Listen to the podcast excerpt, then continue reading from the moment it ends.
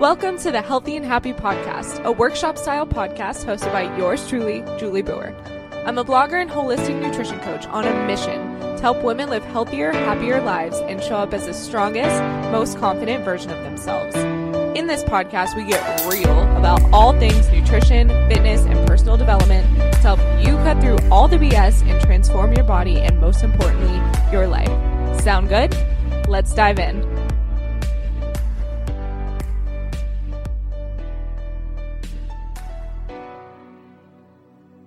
What is up, my loves? Welcome back to the Healthy and Happy Podcast. Julie is here today, as always, and I'm excited to be here with you today. I actually created a little desk space at my apartment. So, this is the first time I'm sitting down at my desk. I'm trying to make it more official because when I do client calls and when I am creating podcasts and when I'm doing literally anything from home, I sit on my couch.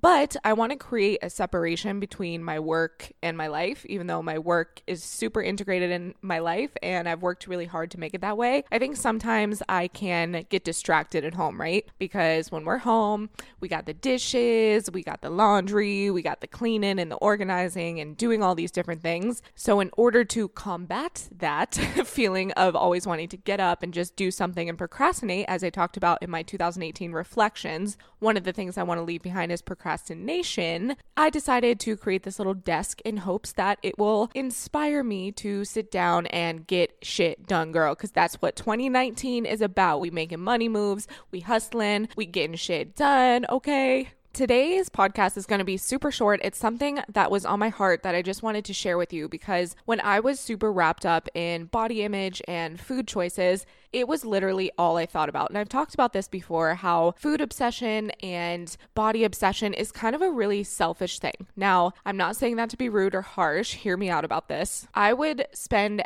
every minute of the day thinking about food. So I would wake up in the morning and I would think, first of all, okay, what did I eat the day before? What kind of workout do I need to do today in order to make up for what I ate yesterday? Automatically, right off the bat, probably five seconds after I opened my eyes, I was already thinking some form of thoughts about my body or about food. Or if I ate especially much the night before, then I would say, okay, well, today, Julie, you cannot eat until noon or whatever the heck because I thought that that would make up for it. So I would spend hours at the gym in the morning and then I would fast or not eat until later on in the day because I thought that would make up for it and I thought I was doing something good for my body, which I learned very quickly that it actually works against you when you do that because it facilitates the binge and deprive all or nothing mentality. That's why I always tell my clients if there is an episode where you overeat at night, wake up in the morning, create your GPF smoothie, and have something substantial and healthy in the morning. Because if you choose to fast or if you choose not to eat, what's going to happen? You're just going to make yourself hungrier throughout the day. So then by the end of the night, all you want to do is eat and then you binge again. And then same thing happens the next day. So restriction is the number one reason that people binge eat, that people overeat. It's because you're restricting yourself on the good stuff, the healthy foods, the healthy proteins, the carbs, the fats, and then you're overdoing it with the unhealthy stuff later. So a lot of us have great restriction and control when it comes to our food during the day, maybe our chicken breast and our broccoli and our avocado, and we have this meal plan that we lay out for ourselves and it's super restrictive and we feel so good about it. But that can only sustain for so long until you want to eat everything in sight. So what I work with my clients on is developing a healthy relationship with food, and that to me means making making healthy food choices 90% of the time, but then the rest of the time, how do you actually live your life? How do you indulge without feeling guilty? How do you choose what to indulge How do you make a conscious choice to indulge in something and feel actually good about it as opposed to this guilt that a lot of us live with? But I was having a conversation with one of my clients the other day, and she was just so wrapped up in her food and eating and what she was going to eat and planning out her meals and doing all this stuff and just all up in her head. Okay. So I gave her two pieces of advice that I think would be very helpful for you that I wanted to share with you today. The first piece of advice is to get out of your head and into your body.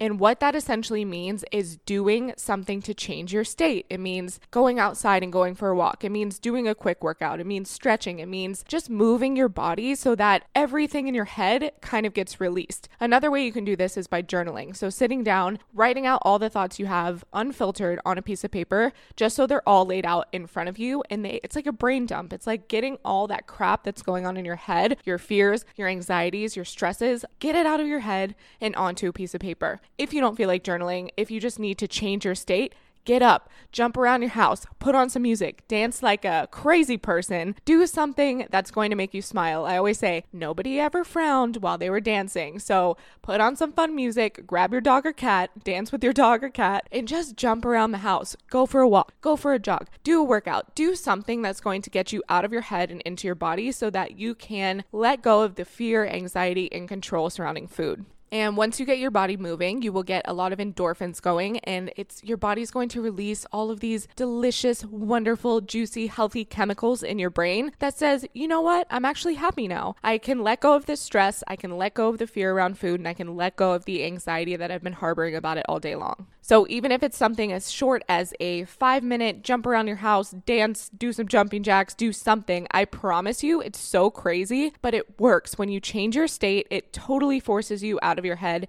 and into your body so that you can start feeling the emotions again, feeling positive emotions instead of over analyzing and repeating situations in your head over and over again. Give it a try next time you find yourself wrapped up in obsessive thoughts about food or your body. Change your state, get your body moving, and do something healthy for yourself. My second tip doesn't have to do with you at all. So maybe you've already tried to change your state, and I'm 100% sure that probably worked for you. But let's just say it's one of those days where you kind of find yourself reverting back to old healthy or unhealthy habits where you're thinking about food too much and you're obsessing about what you're going to eat for your next meal and you're just all up in your head again. I want you to stop focusing on yourself. Okay, so let's think of this as the flashlight method. A flashlight can only point in one direction at a time, right? When you have the flashlight pointed at you, that's when you're all up in your head again and you're thinking, oh my gosh, my body, my food, me, me, me, me, me, all of this. The flashlight is pointing at you and it is illuminating all of your insecurities, all of your fears, all of your self doubts, all of the things that make you feel less than your best. Instead, what I want you to do, flip that flashlight around and turn it at the direction you want to go. Turn it at somebody else, even better. Turn it at somebody else that could use your help. Is there a friend in your life that's going through a tough time? Give them a call. Tell them, hey girl, I'm here for you. I just wanted to, I felt like it was on my heart to reach out to you,